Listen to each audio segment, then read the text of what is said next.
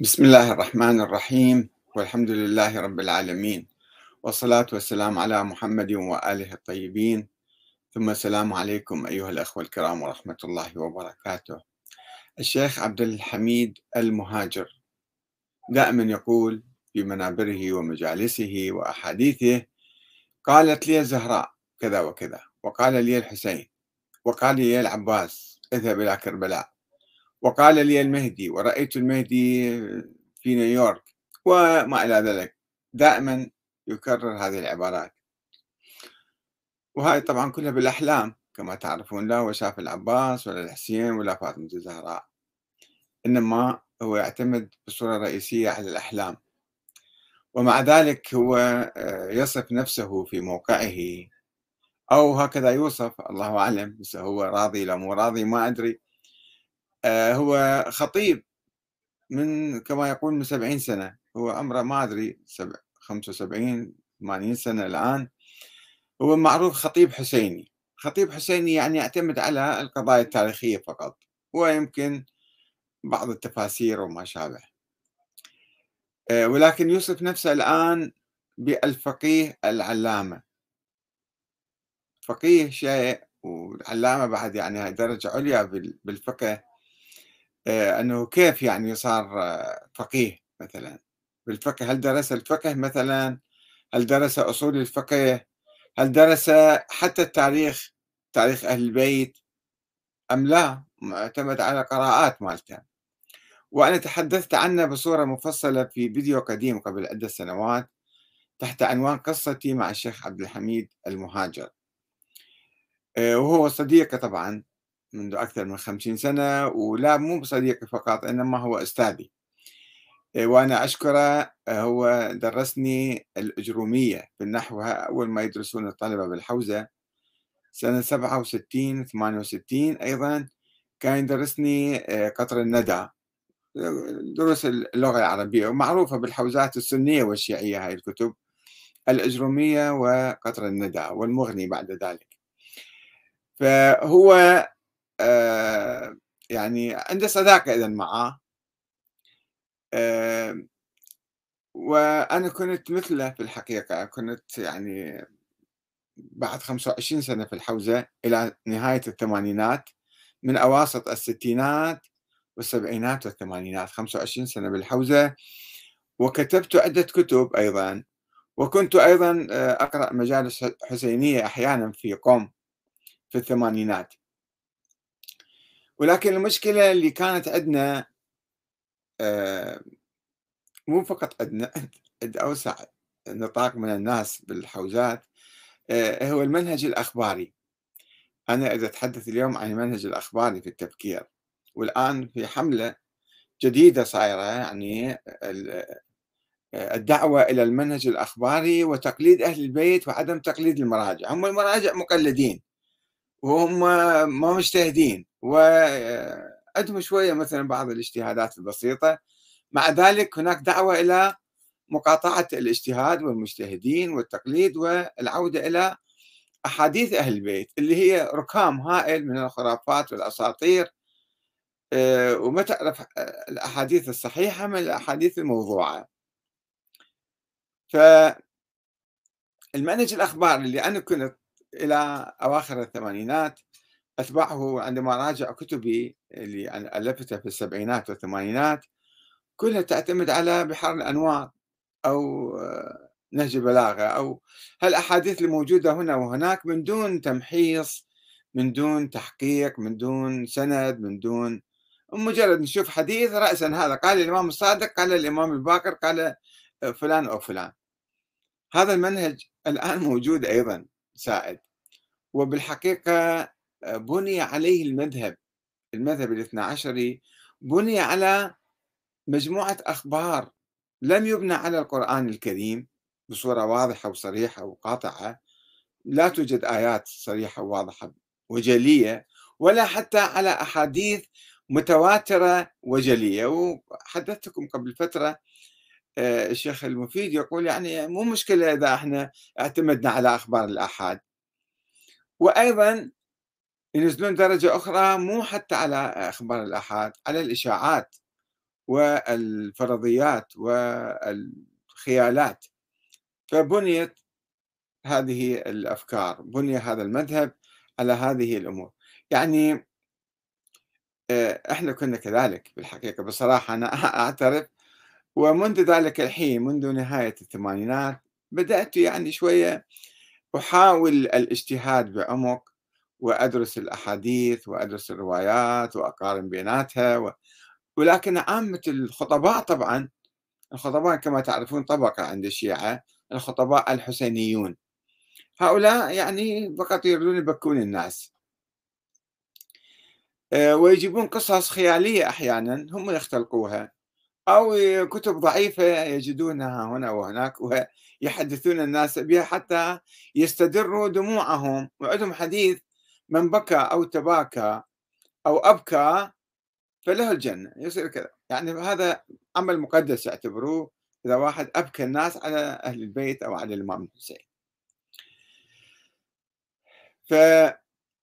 فالمنهج الاجتهادي الحقيقي اللي مو موجود مع الأسف في كل الحوزات يعتمد أول شيء على دراسة القرآن الكريم وعلى استنباط الأفكار والعقائد من القرآن الكريم ثم من الأحاديث النبوية الثابتة المتواترة وهذه جدا قليلة.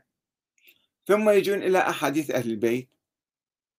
ثم التنزل اللي صاير الاعتماد على الأحلام. يعني الشيخ حميد المهاجر كما تسمعوا دائما عندما يحدثنا قال رأيت الزهراء وقالت لي كذا ورأيت الإمام الحسين وقال لي كذا ورأيت العباس وقال لي اذهب إلى كربلاء الآن. الأحلام عند علماء الأصول عند الشيعة يقولون الأحلام ليست حجة. أحلام هذه خيالات يصير عند الإنسان. صدق كذي الله أعلم من يدري هو شاف الحلم ولا ما شاف الحلم. واحد يجي يقول لك أنا شفت حلم كذا وكذا. ما يمكن واحد يرتب عليه شيء. حلم حلم هذا. لا آية قرآنية ولا حديث متواتر ولا حديث آحاد ولا شيء مقولة ويعتمد الشيخ حميد مهاجر دائما هو يقول يقول من رآنا فقد رآنا. حجته هذه أن هناك حديث يقول من رآنا فقد رآنا. يعني حقيقة يصير الحلم حقيقة. هذا مو صحيح. هذا أصلا حديث مو صحيح هذا. فشلون واحد يبني عليه آه، يعني منبع علمي بعدين يصير؟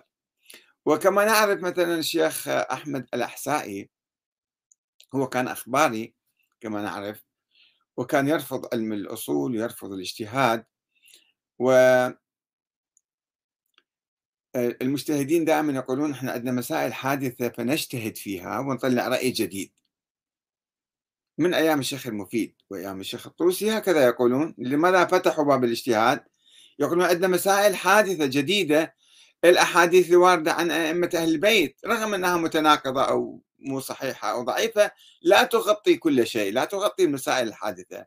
مثلا المخدرات ما كانت موجودة ذيك الأيام. هسه المخدرات أو التدخين هذا حرام ولا حلال؟ يجتهدون. الشيخ أحمد الأحسائي اللي عنده فرقة حتى الآن موجودة اسم الشيخية أو آه، آه، الأخبارية عموما كان يقول أنا أحل المشكلة هاي أنا ما أؤمن بالاجتهاد ولكن أحل المشكلة. كيف؟ هو اجى قال يا أنا شفت الأئمة النبي والأئمة كلهم قاعدين بالمنام. وذهبت إلى الإمام الحسن المجتبى. بس ما أدري ليش ذهب الإمام الحسن المجتبى. المهم فقال له سيدي أنا يعني عندي مسائل حادثة وما أدري شو أسوي بها وشنو الحكم الشرعي فيها. فعلمه الإمام الحسن فت قصيدة أعطاه. قال لي اقرأ هاي القصيدة وأنت آه، قبل ما تنام وراح تشوفني بالمنام وتسألني وأجاوبك وتعطيني الحكم يعني يعني حديث مباشر من الإمام المجتبى أو بقية الأئمة. يقول الشيخ أحمد الأحسائي يقول قعدت الصبح نسيت القصيدة مع الأسف الشديد. ف توسلت بالأئمة وكذا المهم شفت المنام مرة ثانية. وقلت للإمام يابا ترى أنا القصيدة نسيتها. قال لي بسيطة هاي أعلمك إياها مرة ثانية أحفظها زين. فحفظ القصيدة. الماء الآن كل ما يريد بالمسألة أو حكم شرعي أو شيء يدق رقم التليفون يعني القصيدة هذه ويطلع له الإمام الحسن ويجاوبه ويأخذ الجواب ويعطيه لأصحابه. هذا مو منطق علمي منطق يعني غوغائي بالحقيقة منطق جهل وتدجيل مو فقط مو فقط جهل دجل يصير هذا. لأنه كل واحد يقول أنا شفت الإمام الفلاني وقال لي كذا ما تنتهي القصة. إذا كل يوم واحد يجي يقول أنا شفت الإمام وقال لي كذا وكذا هذا نخرج عن المنطق العقلي والمنطق الحضاري والمنطق الإسلامي. إحنا لازم نعتمد في تفكيرنا وفي منطقنا على القرآن الكريم وعلى أحاديث النبي وعلى العقل. بالعقل نفكر الأمور. طيب آه، أعود إلى قصتي الأولى آه، قصتي مع الشيخ عبد الحميد. آه، أنا كنت طبعا بالحوزة موجود وهل يعني الأحاديث نصدق بها أو ماخذية تقليد أصلا ما مفكرين فيها. مثل موضوع الإمام المهدي أنه موجود أو غير موجود صدقوني أنا إلى سنة 89 لم أكن أسمع لم أكن قد سمعت أنه هذا الإمام مثلا مشكوك في ولادته أو أنه آه، مولود ولا ما مولود وكذا أصلا. لم أقرأ هذه الكتب لم أقرأ هذا التاريخ. رغم أني أعد نفسي حتى ذلك التاريخ أستاذ بالحوزة وأدرس فقه وأصول ولغة عربية وكاتب 10 15 كتاب حتى ذلك التاريخ ولكن لم أقرأ هذا الموضوع ولم أسمع به ولم أفكر فيه ولم أشكك طبعا. عندي حقيقة مطلقة أيام 12 وهذا الإمام الثاني موجود وأحيانا ربما كنت أيضا يعني يعني أأمل أن ينصرنا أو يظهر فنكون جنوده إحنا إن شاء الله.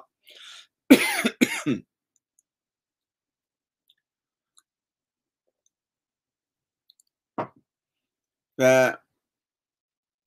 كنت أبحث في ولاية الفقيه سنة 88 89 90 بدأت أبحث في ولاية الفقيه قصة طويلة يعني بعد كلام الإمام الخميني سنة 88 بالولاية المطلقة طرح الولاية المطلقة أنها فوق الشعب وفوق الدستور وفوق أي اتفاقية شرعية يعقدها مع الأمة.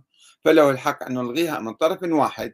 إذا رأى بعد ذلك أنها آه، أنه يعني آه، هاي الاتفاقية مو في صالح الإسلام أو مو في صالح البلاد هو الولي الفقيه رأى ذلك.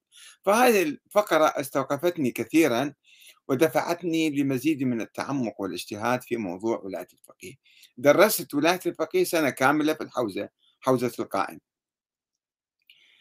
آه ثم بدأت أقرأ أيام يعني تاريخ نظرية ولاية الفقيه الغيبة الكبرى وثم الغيبة الصغرى. عندما بدأت أقرأ في الغيبة الصغرى أول كتاب قرأته كتاب الشيخ الطوسي الغيبة الطوسي فاجأني ببعض المعلومات. لأول مرة يتحدث حول آه، أن هناك شكوك وآراء متعددة وفرق متعددة ووقوع الحيرة بعد وفاة الحسن العسكري وكذا. فقرأت مزيدا من الكتب قرأت الغيبة للنعماني ولم أكن قد قرأت هذه الكتب سابقا. ثم قرأت آه، إكمال الدين وإتمام النعمة للشيخ الصدوق.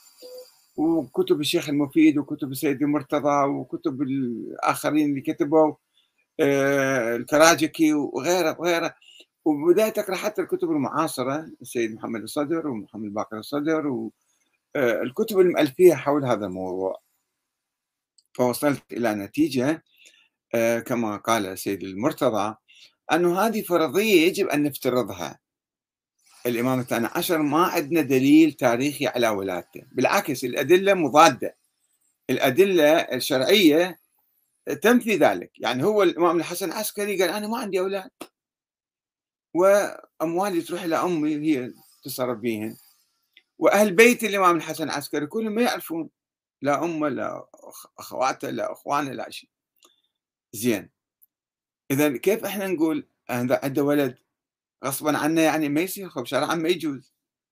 إيه يقولون لأنه إذا سيد مرتضى هكذا يقول يقول إذا لم نقل بأنه عنده ولد وهو إمام من بعده وتستمر الإمامة فيه أو في ذريته نظرية الإمامة تنهار. يعني لا يعني ما عندنا مفر. ونظرية الإمامة إحنا متمسكين بها بقوة ما يصير نعيدها. فيجب أن نغمض أعيننا ونفترض وجود ولد للإمام العسكري. نفترض. مو معقول إمام نفترضه؟ ما عندنا أدلة على وجوده إحنا نقوم نفترض فد إمام. راجعت نظرية الإمامة كلها بدأت أدرسها من جديد وأنا كنت متخصص تقريبا في نظرية الإمامة وكنت ذهبت قبل سنتين سنة 86 يعني إلى السودان وأسست حركة شيعية بالسودان وجئت ببعض الطلبة السودانيين إلى حوزتنا في القائم في شرق طهران. يدرسون هناك في نفس الوقت اللي أنا دا أبحث. فراجعت نظرية الإمامة من جديد درستها فقرة فقرة ويعني نقطة نقطة فرأيت أن هاي النظرية أيضا منسوبة لأئمة أهل البيت سرا. هم علنا كانوا ينفوها كل تاريخهم كل أقوالهم كل مواقفهم تنفي هاي النظرية. ولكن هناك من المتكلمين ومن الغلاة من كان ينسب أشياء كثيرة لأئمة أهل البيت. حتى كان بعضهم يقول الأئمة ذولا آه، أنبياء ينزل عليهم وحي. أو ذولا فوق الأنبياء. أو ذولا فوق أصلا آه، أبناء الله تعالى. الله خلقهم هم خلقوا الكون. يرزقون ويحيون ويميتون وكل شيء هم. أو هم الله أصلا هو حل الله بهم. هكذا كان يقول الغلاة الخطابية. في زمن الإمام الصادق والمفضلية جماعة مفضل بن عمر المفوضة نفس الشيء كانوا يقولون شوي نزلونا عن الألوهية وقولوا فينا ما شئتم. ودرجات آه، يعني هو الغلو درجات إلى أن يوصلون أنه لا هذول أئمة معصومين الله معينهم. وهذا الثاني عشر لازم نفترض وجوده وإلا تخرب نظريتنا. أنا تفاجأت بالكلام وكنت أبحث وأناقش بل أثناء سنة 90 الشيخ حميد المهاجر كان في الكويت أثناء احتلال صدام للكويت وصدام سمح للكويتيين ومن في الكويت بالخروج من الكويت. وخرجوا خرجت فرد قافلة مئة ألف واحد من الكويت إلى إيران. وأجى الشيخ حميد المهاجر عبر بدون تفتيش بدون شيء يعني.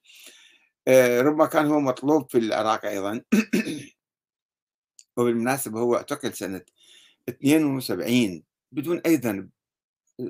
ناظم قزار شن حملة على آه، التيار الشيرازي في كربلاء واعتقل مجموعة من الخطباء والمثقفين حوالي 20 واحد. ومنهم الشيخ حميد وتعذب كثير. آه، فأجى الشيخ حميد إلى طهران. فأنا كنت باحث الموضوع ودارس الموضوع الآن ويعني على أعصابي أيضا كنت. فذهبت إليه صديقي هو فحدثته بما آه، أجريت من بحوث حول الموضوع هذا وحكيت القصة كلها بالتفصيل.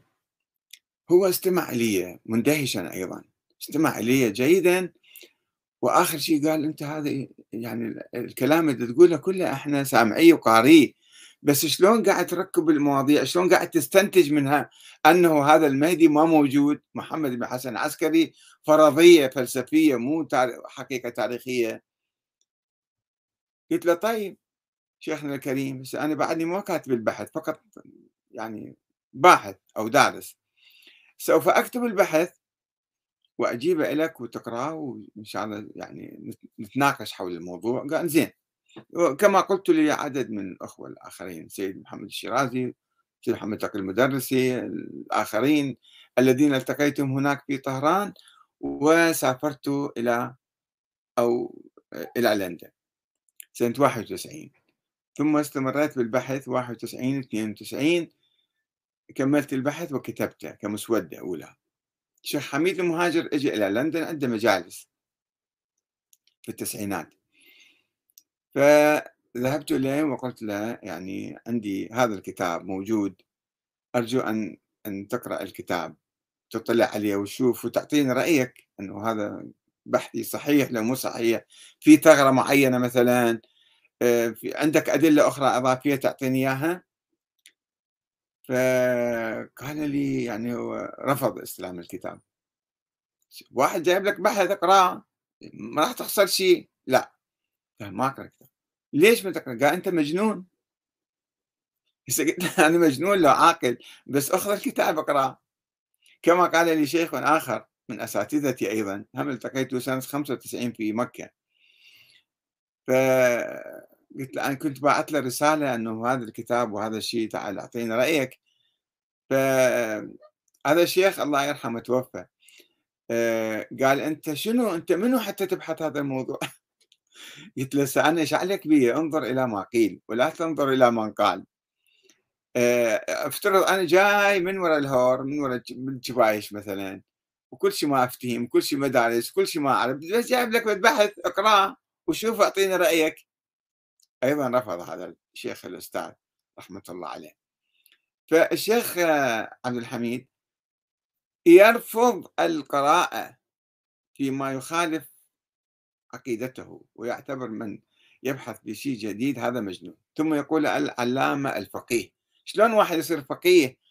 هو ما ماخذ عقيدته من القرآن ولا من السنة النبوية ولا من أهل البيت. البيت ما يعرفون هذا الإمام الثاني عشر.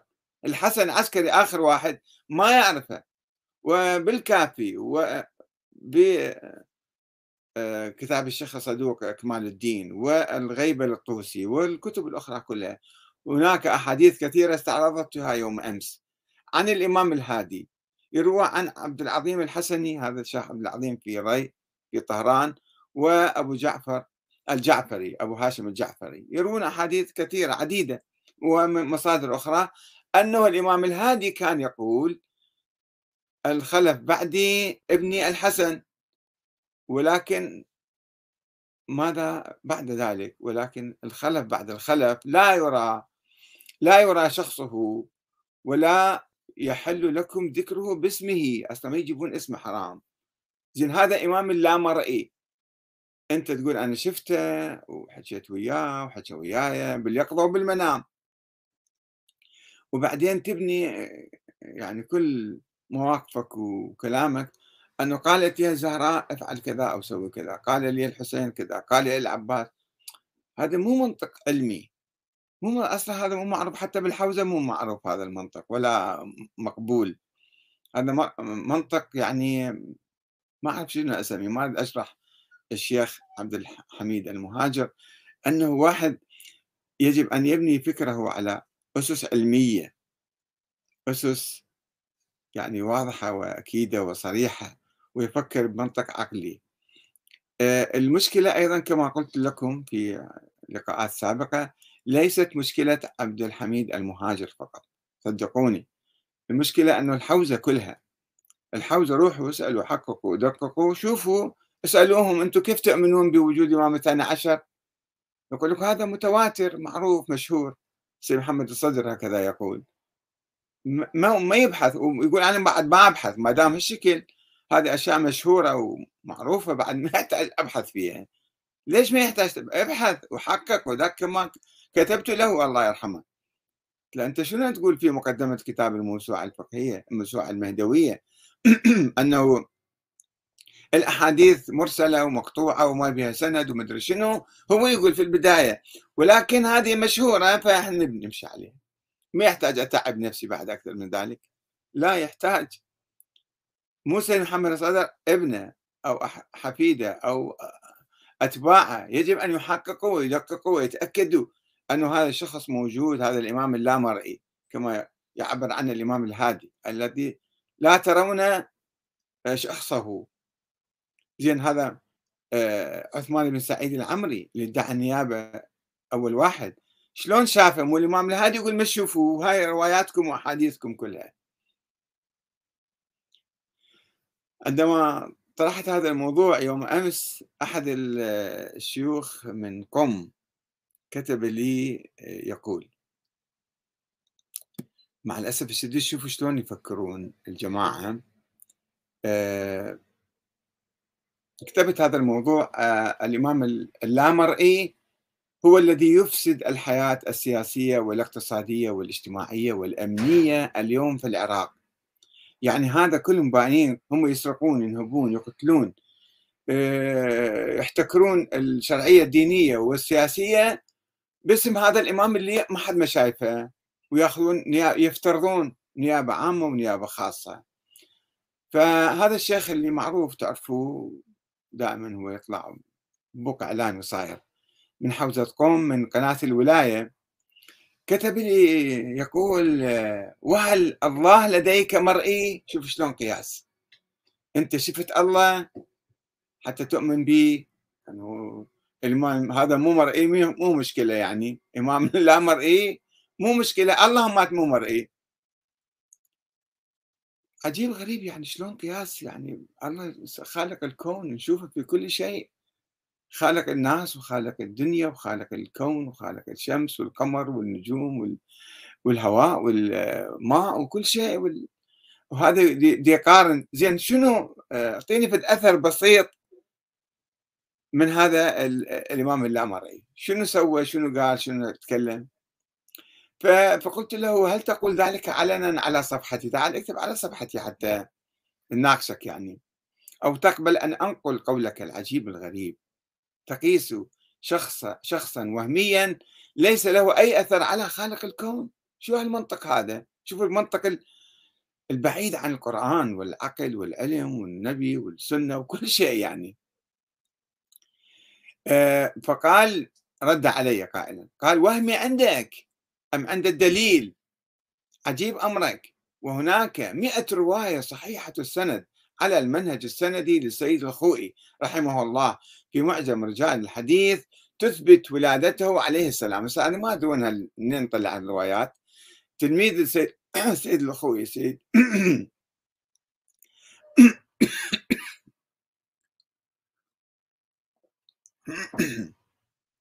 السيد كمال الحيدري حفظه الله وفرج عنه.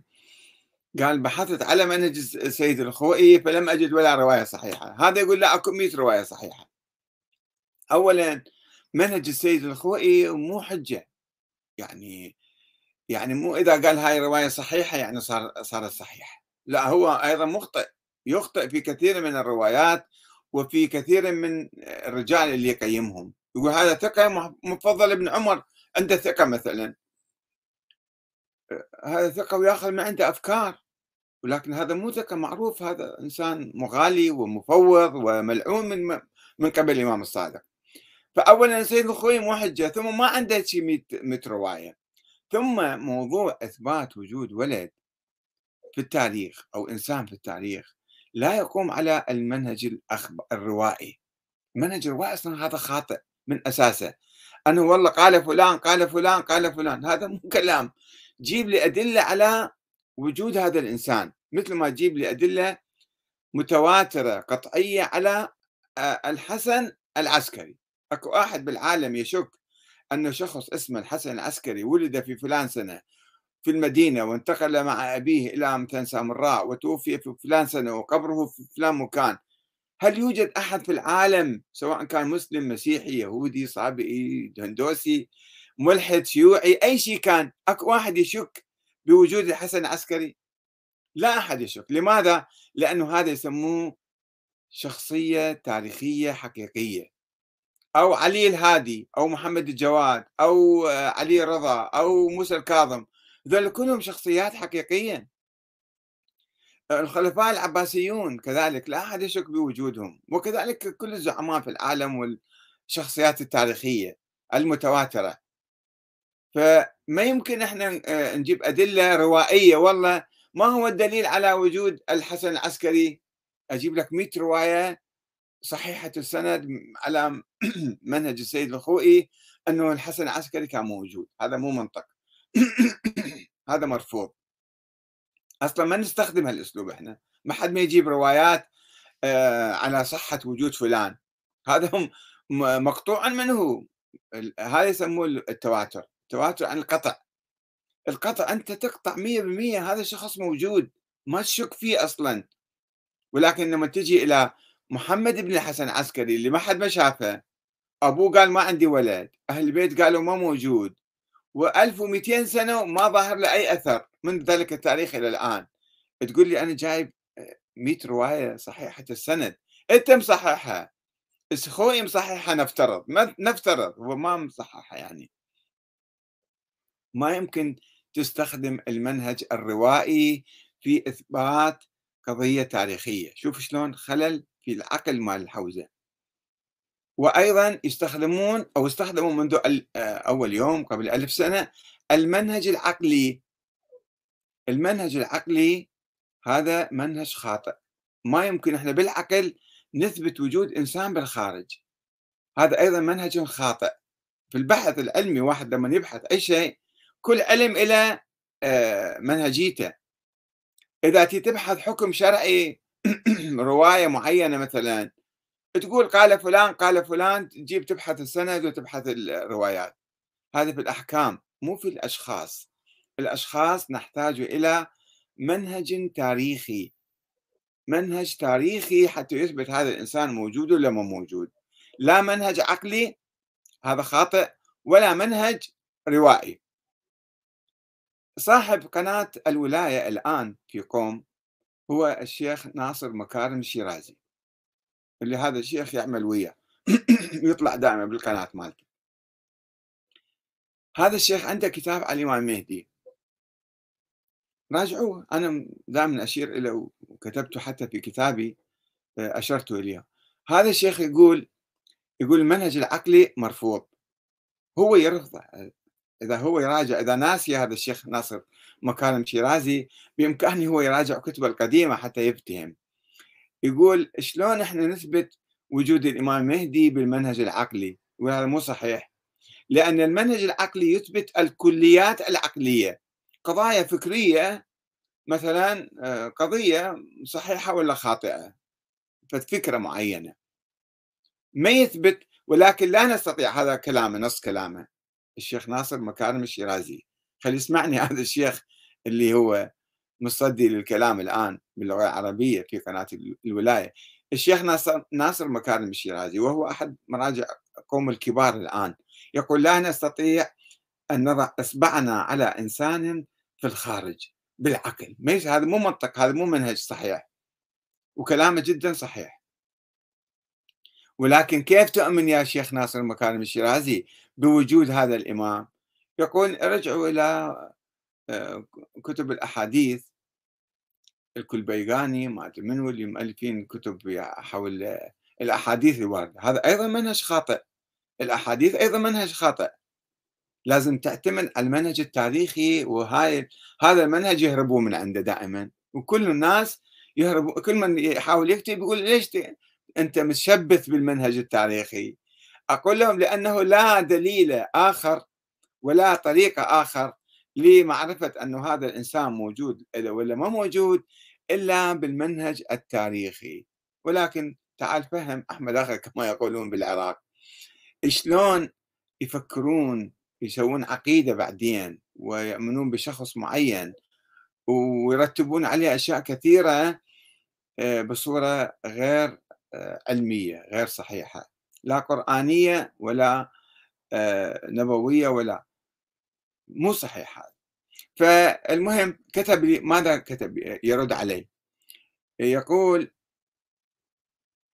يقول فحالك هذا الشيخ آه، فحالك حال الملحد الذي يكون آه، أعمى عن الدليل عن وجود الله. فالمسلم يقول هذا الدليل والملحد يقول الله وهم. وأنت تقول وأنت نقول لك هذا مئة دليل وأنت تقول وهم تشابهت قلوبكم. فقلت له آه ليس مئة رواية بل لو جئت بمليون رواية لا تخرج لك, لك من البيضة إماما يحكمك ويقودك. والواقع عبر 1200 سنة يكذبك. ولا يمكن الاعتماد على تصحيح دائما هو يثبت بهالكلمة أنه أحاديث صحيحة عندنا 100 رواية 80 رواية مرة قال في حوار معه قال عندنا 80 رواية مرة سواها 100 رواية. آه يقول آه آه، شوف شلون يعني شلون كلام. يقول عندنا روايات. فقلت له لا يمكنك الاعتماد على تصحيح الاثنى عشرية. صحيحة بيا منطق. منطقك أنت ما يصير لازم تخرج من برا وتنظر لها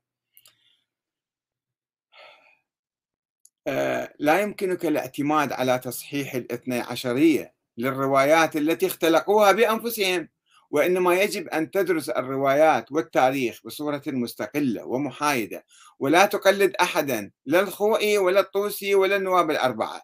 ثم عليك أن تنظر إلى الواقع. أين هذا الإمام الذي عينه الله لقيادة الأمة الإسلامية وهدايتها؟ ثم يهرب من الوظيفة آلاف السنين. ألا تدرك هذا التناقض؟ الذي يدركه طفل في الخامسة من عمره.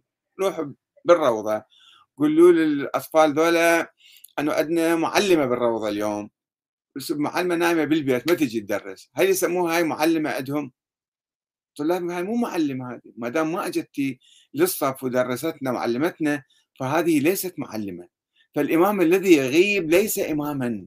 ولا يمكن أن يعينه الله الطفل الصغير يدرك ولكن هؤلاء المشايخ الذين رانت على عقولهم وقلوبهم هذه الخرافات والأساطير يرفضون ولا يستطيعون إدراك التناقض في أقوالهم.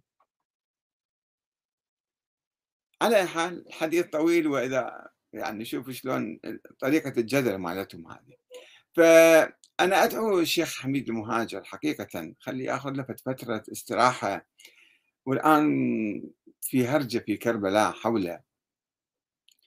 خلي ياخذ فترة استراحة ويفكر ويعيد النظر بكل هال يعني مو مشكلة واحد آخر عمره يقول أنا مثلا كل أفكاري كانت خاطئة وأنا كنت يعني مشتبه و طريقة تفكيري مو صحيحة مو علمية والآن أبدأ أصير فقيه. أجتهد بعقيدتي أول شيء. يجتهد الإنسان بعقيدته مو مشكلة. ولا أعتقد الشيخ حميد المهاجر الآن يحتاج إلى فلوس مثلا عنده ما شاء الله. الأرض المتنازع عليها تكفيه يعني يعيش 100 سنة بعد عليها. ف ما يحتاج خليه يترك الخطابة في فترة يترك الخطابة. يقول ليش منعوني من إلقاء الخطابة في العتبة الحسينية والعباسية والعلوية؟ يا أخي العزيز وانت تلتفت لكلامك شوية أنت هل يليق خطابك بهذه الأماكن الشريفة. أنت قاعد تحكي كلها أطياف قال لي العباس وقال لي الحسين وقالت لي الزهراء وقال... هذا مو منطق علمي حتى واحد يعني الناس يستهجنون. وشوف التعليقات في كل مكان عليك. الناس كلهم يضحكون. فتصير مضحكة يعني هاي تست... أنت تريد تستغل هذه المواقع الشريفة مثلا حتى تبين نفسك شنو. أنت عندك قناة فضائية. واحكي بيش قد ما تريد. عندك يوتيوب تكلم. فإذا منعوك من فد مكان أعرف ليش منعوك روح اجتهد في عقيدتك اجتهد في وجود الإمام الثاني عشر اجتهد في أفكارك. الكلام اللي تقوله دائما حقق فيه ودقق فيه مو تقرأ أي رواية عندك هاي مسلمة تصير. هنا المشكلة. في مشكلة ذاتية. لذلك أنا أدعو الشيخ حميد حفظه الله أنه شوية يتأنى. ويفكر شوية يعيد النظر وياخذ فترة استراحة. خليه يستقيل من المنبر يقول أنا سبعين سنة صار لي دا أصعد على المنبر. شنو حكيت بسبعين سنة؟ شو تكلمت؟ كنت تخدم أهل البيت؟ لا مو كنت تخدم أهل البيت. تحكي أشياء. على أي حال هدانا الله وإياه. والسلام عليكم ورحمة الله وبركاته.